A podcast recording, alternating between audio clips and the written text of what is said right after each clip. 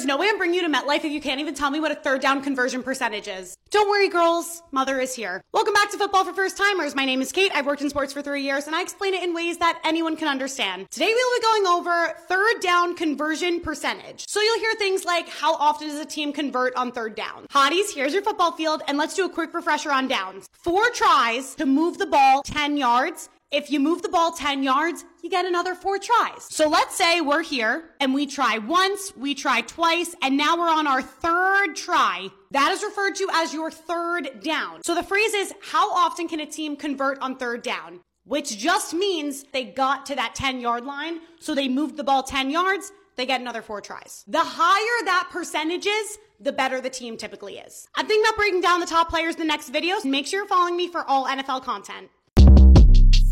Short Cast Club